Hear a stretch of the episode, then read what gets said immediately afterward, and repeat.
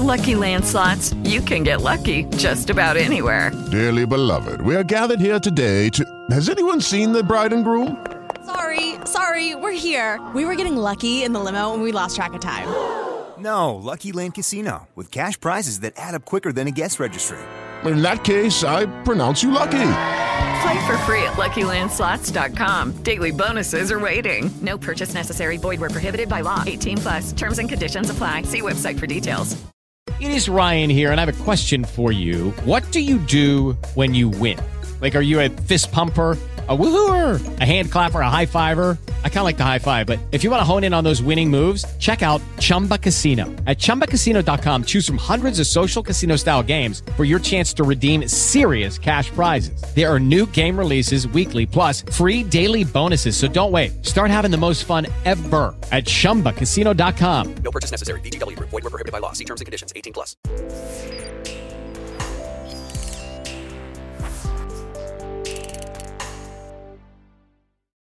Olá, bem-vindo a mais um programa Ponto a Ponto. Hoje, eu e o cientista político Antônio Lavareda entrevistamos Mário Volpe, chefe do programa de cidadania dos adolescentes do Unicef eh, Brasil. O Unicef e o Gallup eh, lançaram uma pesquisa que compara a visão de adolescentes e jovens de 15 a 24 anos com a de adultos maiores de 40 anos em temas como esperança no futuro, confiança na ciência, na mídia, nos governos e nas redes sociais benefícios e riscos da tecnologia, mudanças climáticas, saúde mental, mostrando uma série de diferenças entre gerações e até mesmo entre países. E para conversar com a gente sobre esse estudo, está aqui o Dr. Mário Volpe. Muito obrigada por ter aceitado o nosso convite.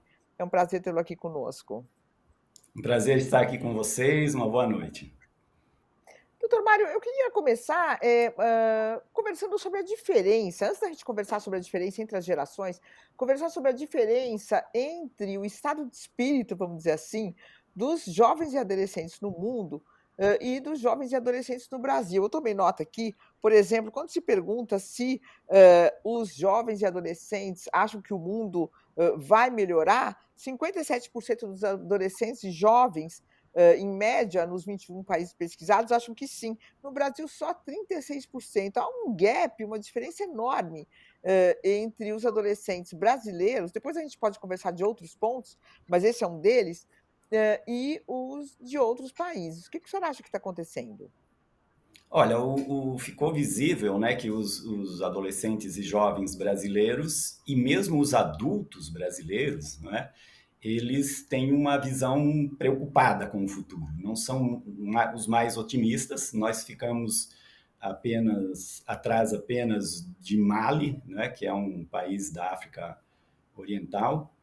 É, nós começamos a perceber que tem um sentimento aí de que é, o futuro assusta um pouco os adolescentes e também os jovens e os adultos é, em relação a essa possibilidade do futuro ser melhor do que a geração anterior. Então, isso é um tema de preocupação nossa, porque na adolescência, né, na juventude, é por excelência né, a fase da vida é, no desenvolvimento humano em que as pessoas estão com as suas energias né, é, bem ativadas, que já desenvolveram competências, capacidades, autonomia, interação e, portanto, estão muito confiantes no que podem fazer é, no futuro.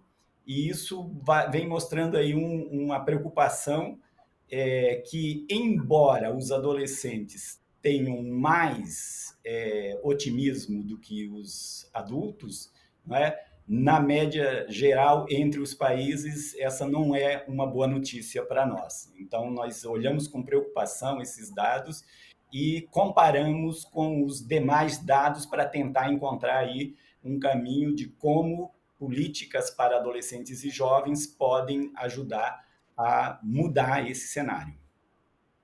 O Mário, ainda nessa tecla que abordada pela Mônica, é, na pandemia nós sabemos que os jovens, sobretudo os adolescentes jovens, pobres tiveram bastante dificuldade no acesso à escola, no acesso à formação educacional.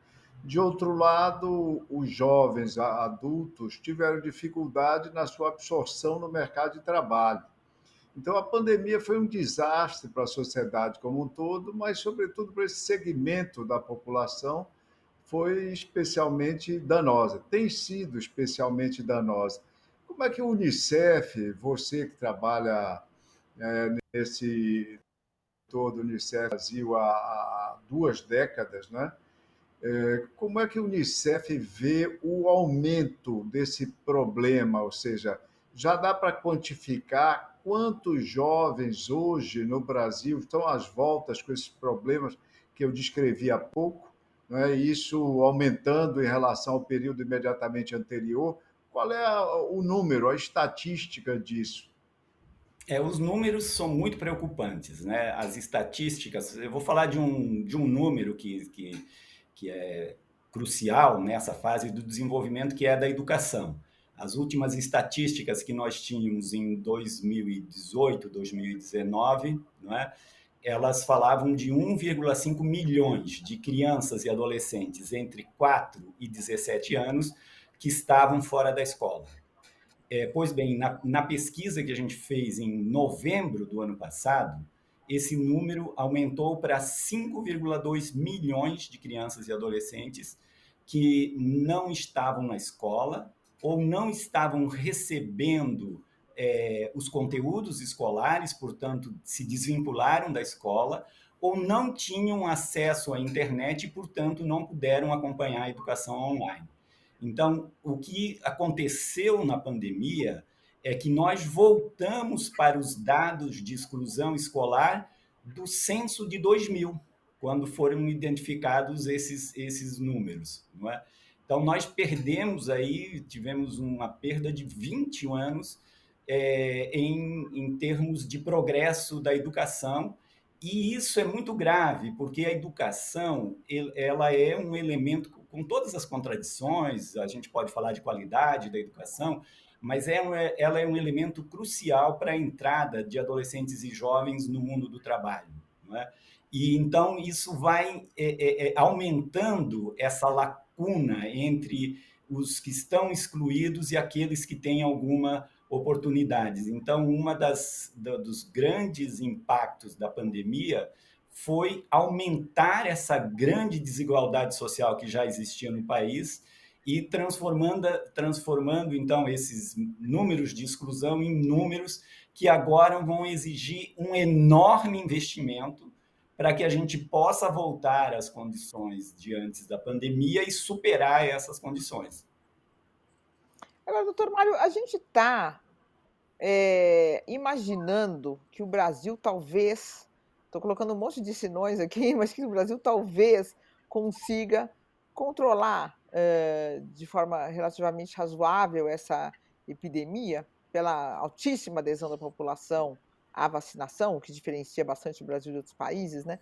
Mas o senhor vê uma perspectiva no curto prazo para que esse desastre que o senhor acabou de relatar aqui, 5 milhões de crianças, que eu estou entendendo, não é que ficaram afastadas da escola somente, não cursaram nada, não tiveram contato com a escola, né?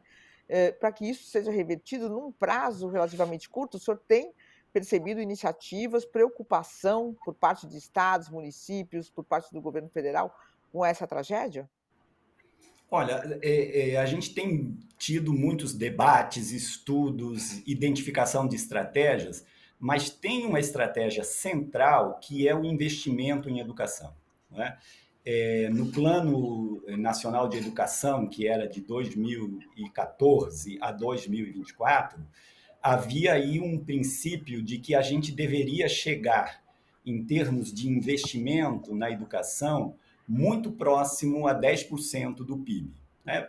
Levando em conta experiências internacionais, países que fizeram essa, essa virada né, da educação, conseguindo recolocar a educação no centro da agenda política.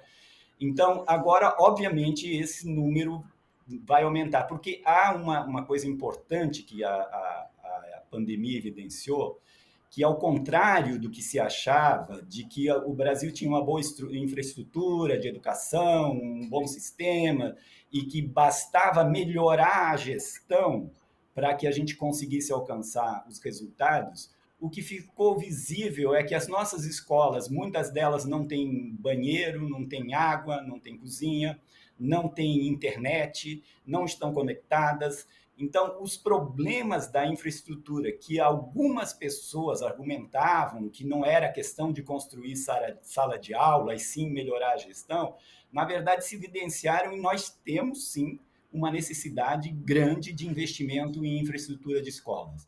O outro tema é, obviamente, os professores. Não é? O investimento nos professores é algo estratégico. Sem esse investimento, não vai ser possível nós fazermos, é, é, é, o, produzirmos né, as estatísticas, os indicadores e os resultados na vida das crianças que a gente precisa produzir. Então, algumas vezes, o que, que aconteceu na pandemia?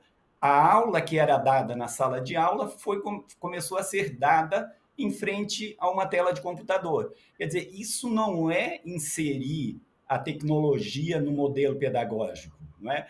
E é incrível porque isso foi feito, inclusive, por, pelo ensino privado, que também mostrou que não estava preparado para ter um modelo pedagógico que dialogue com as tecnologias de informação e comunicação. Então, nós temos aí um sério problema para ser enfrentado, que é reconstruir uma estrutura de educação, conectar alunos e professores e escolas e um investimento no orçamento público que precisa ser aumentado. Não tem possibilidade de você avançar na garantia do direito à educação sem ter um sério investimento e esse investimento é recurso mesmo, é porque eh, tem, obviamente, a gente pode fazer muitas medidas de melhorar a gestão, muitas medidas de melhorar o modelo pedagógico, mas o investimento público é uma demanda social importante para recolocar a educação no centro da agenda política.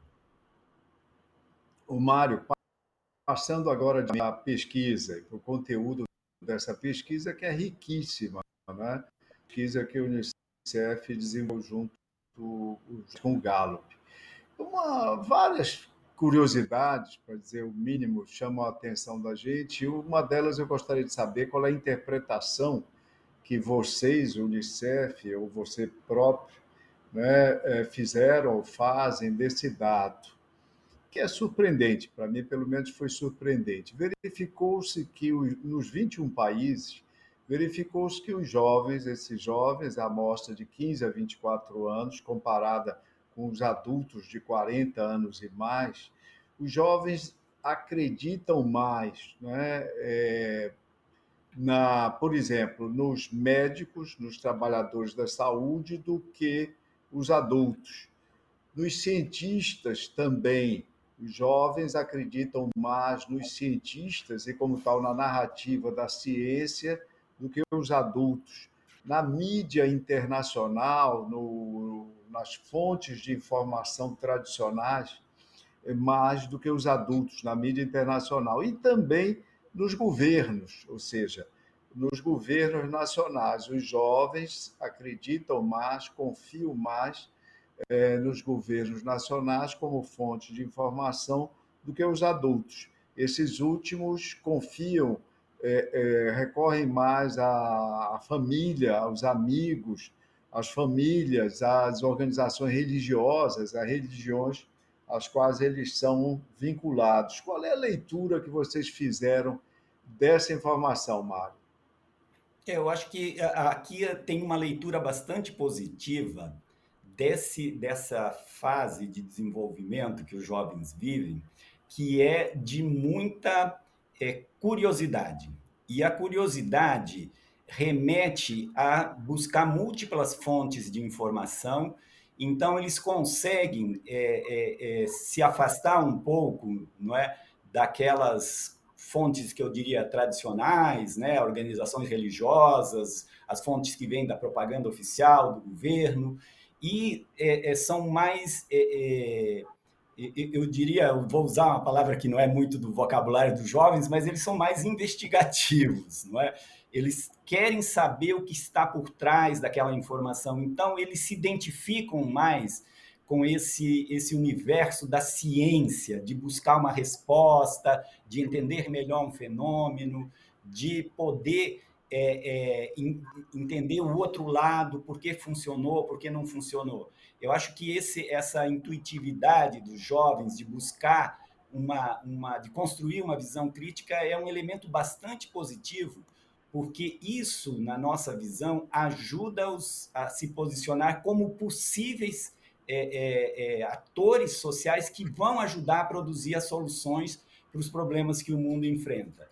Ao passo que os adultos já estão mais, eu diria, conformados, ouvindo mais aquela versão oficial, tendendo a seguir mais aquilo que é dito pelos seus líderes religiosos ou pelos seus líderes políticos e não tem essa essa, eu diria até essa sagacidade de tentar entender o que está por trás de tudo. Então nós vemos positivamente porque os jovens se colocam num lugar de criação.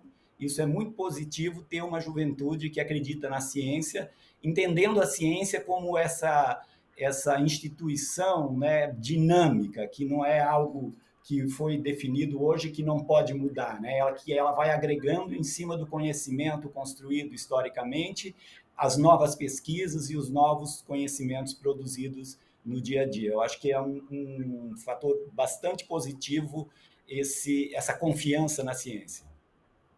E, Mário, vocês fizeram essa pesquisa já na epidemia da pandemia é, do, da Covid-19. Tem, você consegue ver relação, quer dizer, porque foi quando a ciência emergiu aí, apesar de muitas contestações, ela nos salvou, na verdade, né? Vacinas num tempo recorde que estão funcionando, não funcionam tão plenamente pelo comportamento humano, mas as vacinas estão funcionando. Qual é a relação? Você acha que isso está conectado com esse com esse momento eh, dramático pelo qual nós passamos e ainda estamos passando? É, existe uma conexão, sem dúvida, porque a pesquisa foi realizada no primeiro semestre desse ano, e aqui no Brasil, por exemplo, no, entre abril, onde a epidemia estava bastante forte, não é? Então, tem fatores, é, é, é obviamente, de intercorrência que podem ter influenciado a opinião de, do, dos jovens em função desse contexto, e por isso que é, o Unicef é, decidiu que ele vai fazer esse monitoramento é, é progressivamente, né, periodicamente, é, ainda a gente não definiu se vai ser anualmente, bianualmente, mas estamos nessa discussão para realmente ir entendendo essa diferença de posições é, de, de, visões né, entre as diferentes gerações. Porque o que a gente quer trazer aqui é uma opinião de diferentes gerações que precisam dialogar. Né? Os jovens entender, entenderem melhor o que pensam os adultos e os adultos entenderem melhor o que pensam os adolescentes. Mas houve sim algum tipo de influência, sem dúvida, é, desse momento da história mundial, né, no qual todos estamos envolvidos numa pandemia. O Mário, é, a pesquisa também aponta, e é, é, a opinião de vocês que eu queria saber, aponta naturalmente que os jovens utilizam basicamente como meio de informação as redes sociais, a grande maioria deles. O, o press release do Gallup, inclusive divulgando, chama atenção numa manchete para o fato de que os jovens utilizam, dependem das redes sociais como fonte de informação, mas não acreditam muito nelas, nas informações é, que chegam através delas. Comparados com os adultos, os jovens, 45% deles recorrem mais frequentemente às redes sociais como fonte de informação, ao passo que 17%, no caso dos adultos, fazem o mesmo. E com relação à, à credibilidade dessas dessa, desse, dessa plataforma das redes sociais, o percentual fica próximo, é 17% dos jovens confiam e 12% dos adultos. Mas veja só, quando os jovens dizem que não confiam, pode parecer aos analistas que os jovens estão protegidos porque têm senso crítico em relação, eventualmente, às fake news é, tão alvo, objeto de tanta preocupação hoje em dia em todas as dimensões, inclusive na política. Os jovens estariam protegidos disso por conta um senso crítico que é capturado, é captado nas pesquisas. Ocorre que a única ou a principal fonte de informação deles continua sendo as redes sociais. Então, inconscientemente, eles podem estar sendo manipulados em, em, bo, em bom número de situações por conta de fake news veiculadas nessas redes. Você não acha que esse dado da pesquisa, interpretado de forma mecânica, pode conduzir a um certo esmorecimento ou despreocupação em relação a isso que eu estou apontando, a manipulação possível dos jovens, fake news, nesse território das redes sociais, que, do qual, no qual eles são, ou do qual eles são os frequentadores é, por excelência? É, eu acho que a, a, a pergunta ela levou a uma resposta genérica, né? Você acredita ou não acredita? Então, os jovens optaram por não acreditar, porque todo, como eles têm um uso mais frequente das mídias, não é? é das, das é, redes sociais, eles já têm uma curva de aprendizagem um pouco mais bem é, é melhorada, eu diria, do que os adultos. É, o que acontece é que os, os jovens que estão conectados, então, e que conseguem aprender com a mídia, eles, é, com as redes sociais, perdão, os jovens que conseguem aprender com, esse, com essa sua prática é, são aqueles que estão incluídos. Então, a nossa preocupação é mais com aqueles novos usuários que entram constantemente, né? nós temos um, uma exclusão muito grande nas, nas, na, no acesso à internet, não é? Então, a nossa preocupação é com quem não, não, ainda não desenvolveu essa visão crítica, não é? Porque, obviamente, que, que eles acreditam em muita informação, não é? E, e, e tem uma visão diferente dos pais. Agora, o que, que aconteceu na nossa na história da, da, do uso das redes sociais no Brasil. Houve uma, um cer uma certa acomodação dos adultos que estabeleceram é, determinadas visões, dizendo: ah, o meu filho cuida das. É, sabe é, é, utilizar as redes sociais melhor do que eu, ele sabe mexer no celular melhor do que eu, ele se vira melhor e não fizeram essa mediação. Eu acho que os adultos, de certa forma, eles é, negligenciaram esse seu papel de mediar o uso das redes sociais é, é, pelas crianças e pelos adolescentes, especialmente.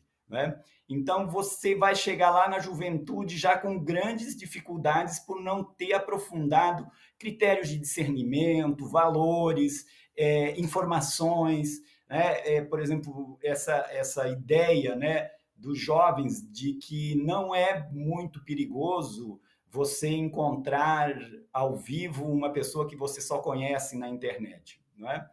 é então, esses riscos não foram bem explicitados pelos adultos no seu diálogo com é, adolescentes e jovens. Então, nós temos, de fato, uma, uma, uma demanda por uma educação é, digital, por uma inclusão digital, mas também por uma educação digital. Eu acho que não foi uma boa decisão dos pais ter abandonado as crianças, os adolescentes, ao uso da internet a, a, a seu próprio é, interesse, sem nenhum tipo de mediação.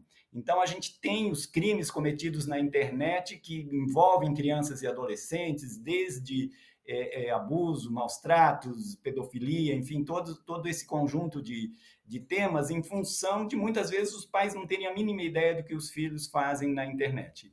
E um outro tema que também eu acho que o nosso país perdeu muito tempo, eu, algum tempo atrás, eu tinha feito um levantamento sobre quantas leis tinham sido feitas para proibir o uso do celular na sala de aula. Naquela ocasião, acho que foi 2017, eu consegui identificar 17 projetos de lei de nível estadual, municipal, algumas projetos de lei de nível nacional, querendo proibir o uso do celular ao invés do celular ser incorporado como uma ferramenta de pesquisa, de aprendizagem.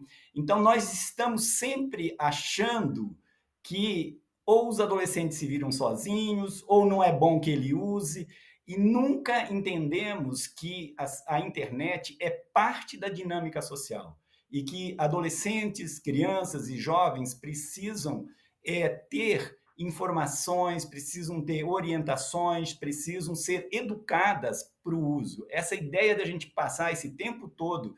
É, é, você, Lavaré, deve saber quanto custa para fazer uma lei, né? O que envolve, você, Mônica, que acompanha também a vida política do país, o que o, o, o, os, os, o legislativo gastou de dinheiro para fazer leis. E eu lembro de um estado que eu fui visitar que tinha recentemente aprovado uma lei e os adolescentes na escola eles iam com um celular que era o deles e um velhinho que eles conseguiam. Então chegavam na, na, na entrada da escola, eles colocavam o celular que estava desativado dentro da caixinha, que não podia entrar com o celular na sala de aula, e entravam com o deles escondido na mochila. Então, Quer dizer, isso criou uma coisa antipedagógica tão ridícula que é, é, não faz nenhum sentido. E agora, na pandemia, o que a gente mais precisou era de um adolescente com celular na mão para poder minimamente acompanhar uma, uma, uma aula. Uau. Então, veja, a, a, internet realmente não pode ser tratada só como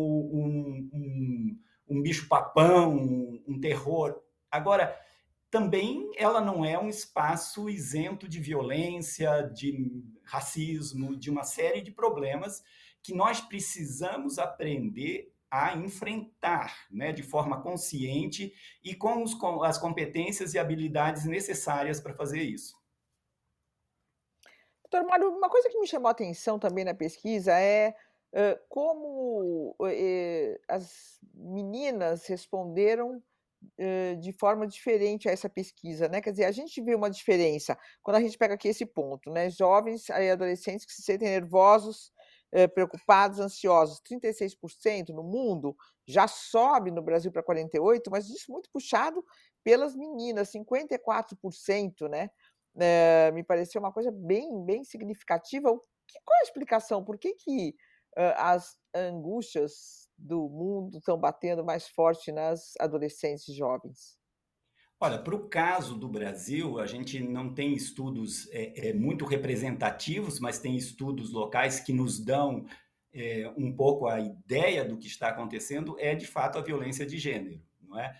Então você você imagine as meninas confinadas com pais, com adultos, com irmãos menores, tendo que cumprir as tarefas domésticas, tendo que é, tentar se conectar para escutar, uma, ouvir uma aula. Então, de fato, a pandemia tensionou muito as relações intrafamiliares é, em todas as, as classes sociais, mas especialmente naquelas cujo domicílio, às vezes, são dois ou três cômodos não é? Então ficou muito difícil para as meninas é? administrarem o seu, o seu desejo de estudar, de interagir com, a, com as pessoas e ter ali aquela pressão e em algumas delas realmente um medo de ser, de sofrer violência, de ser abusada.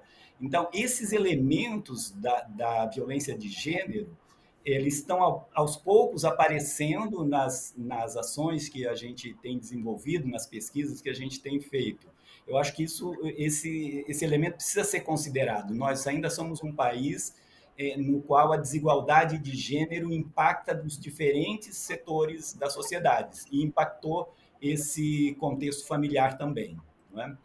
É, o outro elemento também da, o da saúde mental, né? O Unicef foi uma das primeiras instituições no Brasil que fez uma pesquisa já em junho de 2020 e no qual o qual é, o, qual a, a, o principal problema que você está enfrentando durante a pandemia. Nós é, pesquisamos uma, uma pesquisa online que a gente fez com adolescentes, ela não é uma pesquisa, na verdade é uma enquete que a gente fez, ela não tem um caráter de pesquisa, mas o a principal problema é eu me sinto muito angustiado, eu me sinto muito nervoso, eu me sinto muito assustado com o futuro, eu não estou conseguindo fazer planos, eu estou sentindo ansiedade, estou me sentindo deprimido. Então, esse tema da saúde mental emergiu já no primeiro semestre da, da pandemia. não é? E então, com as meninas sendo o grupo que mais reportou esse tipo de, de situações. Então, é, o tema de saúde mental né, foi importante. Eu acho que é um tema importante e que não vai dar para enfrentá-lo. É? Nós, por exemplo, no, no, no, Unicef, criamos um canal chamado Pode Falar. Não é?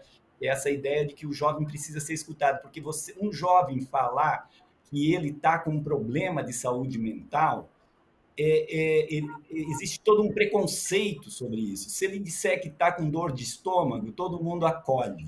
Mas se ele disser que está com um problema mental, todo mundo vai dizer: ah, você precisa é, ter ânimo.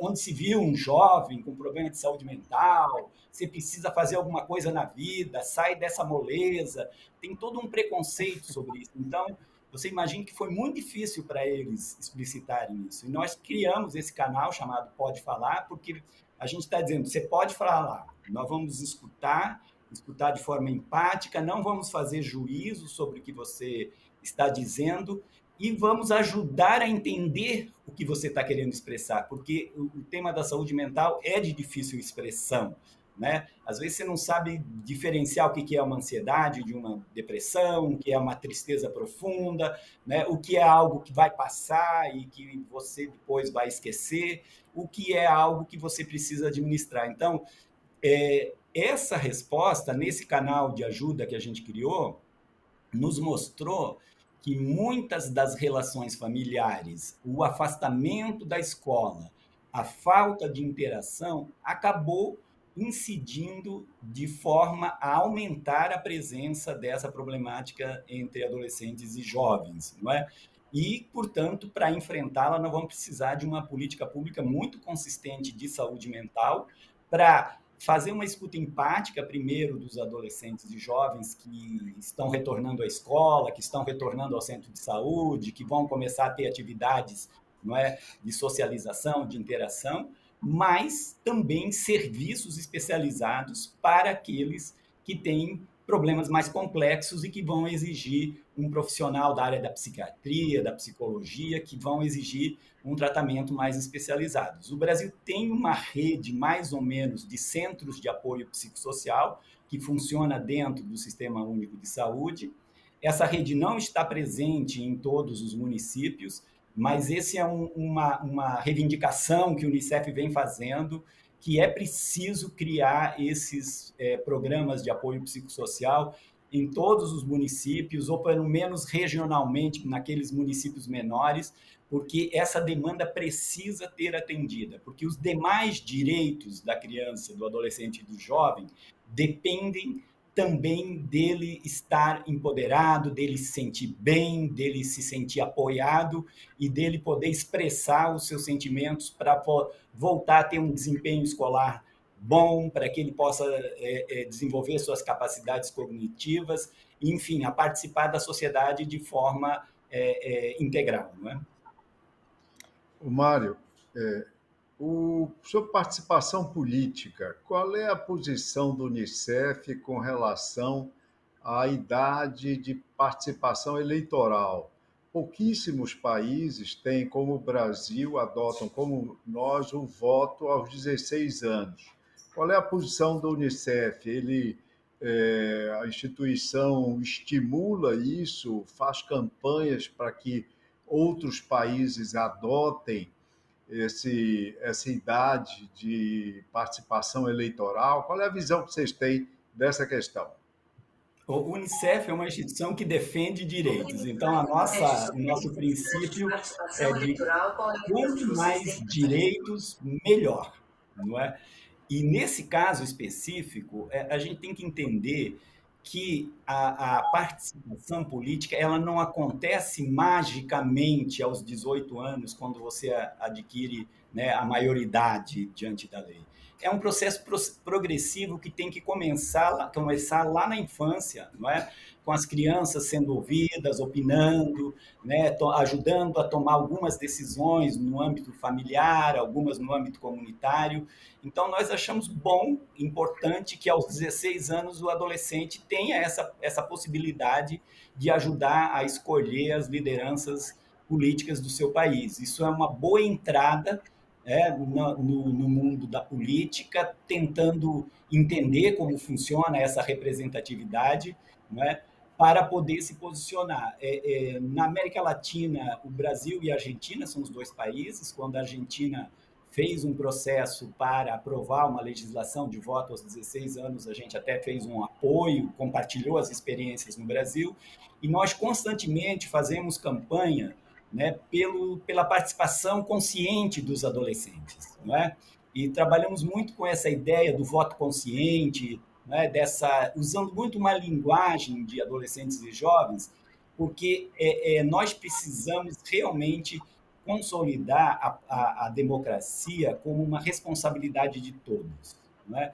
É, a democracia no Brasil ela precisa ter essa presença, essa participação dos jovens, dos adultos, enfim, de todas, de, de, de todas as faixas de idade, mas é preciso começar não é, é dando esse espaço de participação para garantir um, um, um, processo mais autêntico de presença e de participação. Então, nós somos bastante favoráveis a isso, gostamos dessa ideia do jovem começar a tomar decisões, é, para ele entender como funciona a dinâmica social. Ele não vai se tornar nem um bom gestor, nem um bom professor, nem um bom profissional, se ele não aprende a tomar decisões. Tomar decisões é uma coisa que faz parte da vida da gente, é, e tomar boas decisões é, é algo que o país precisa aprender né, para que a gente possa promover um desenvolvimento sustentável, com direitos humanos, com garantia de igualdade.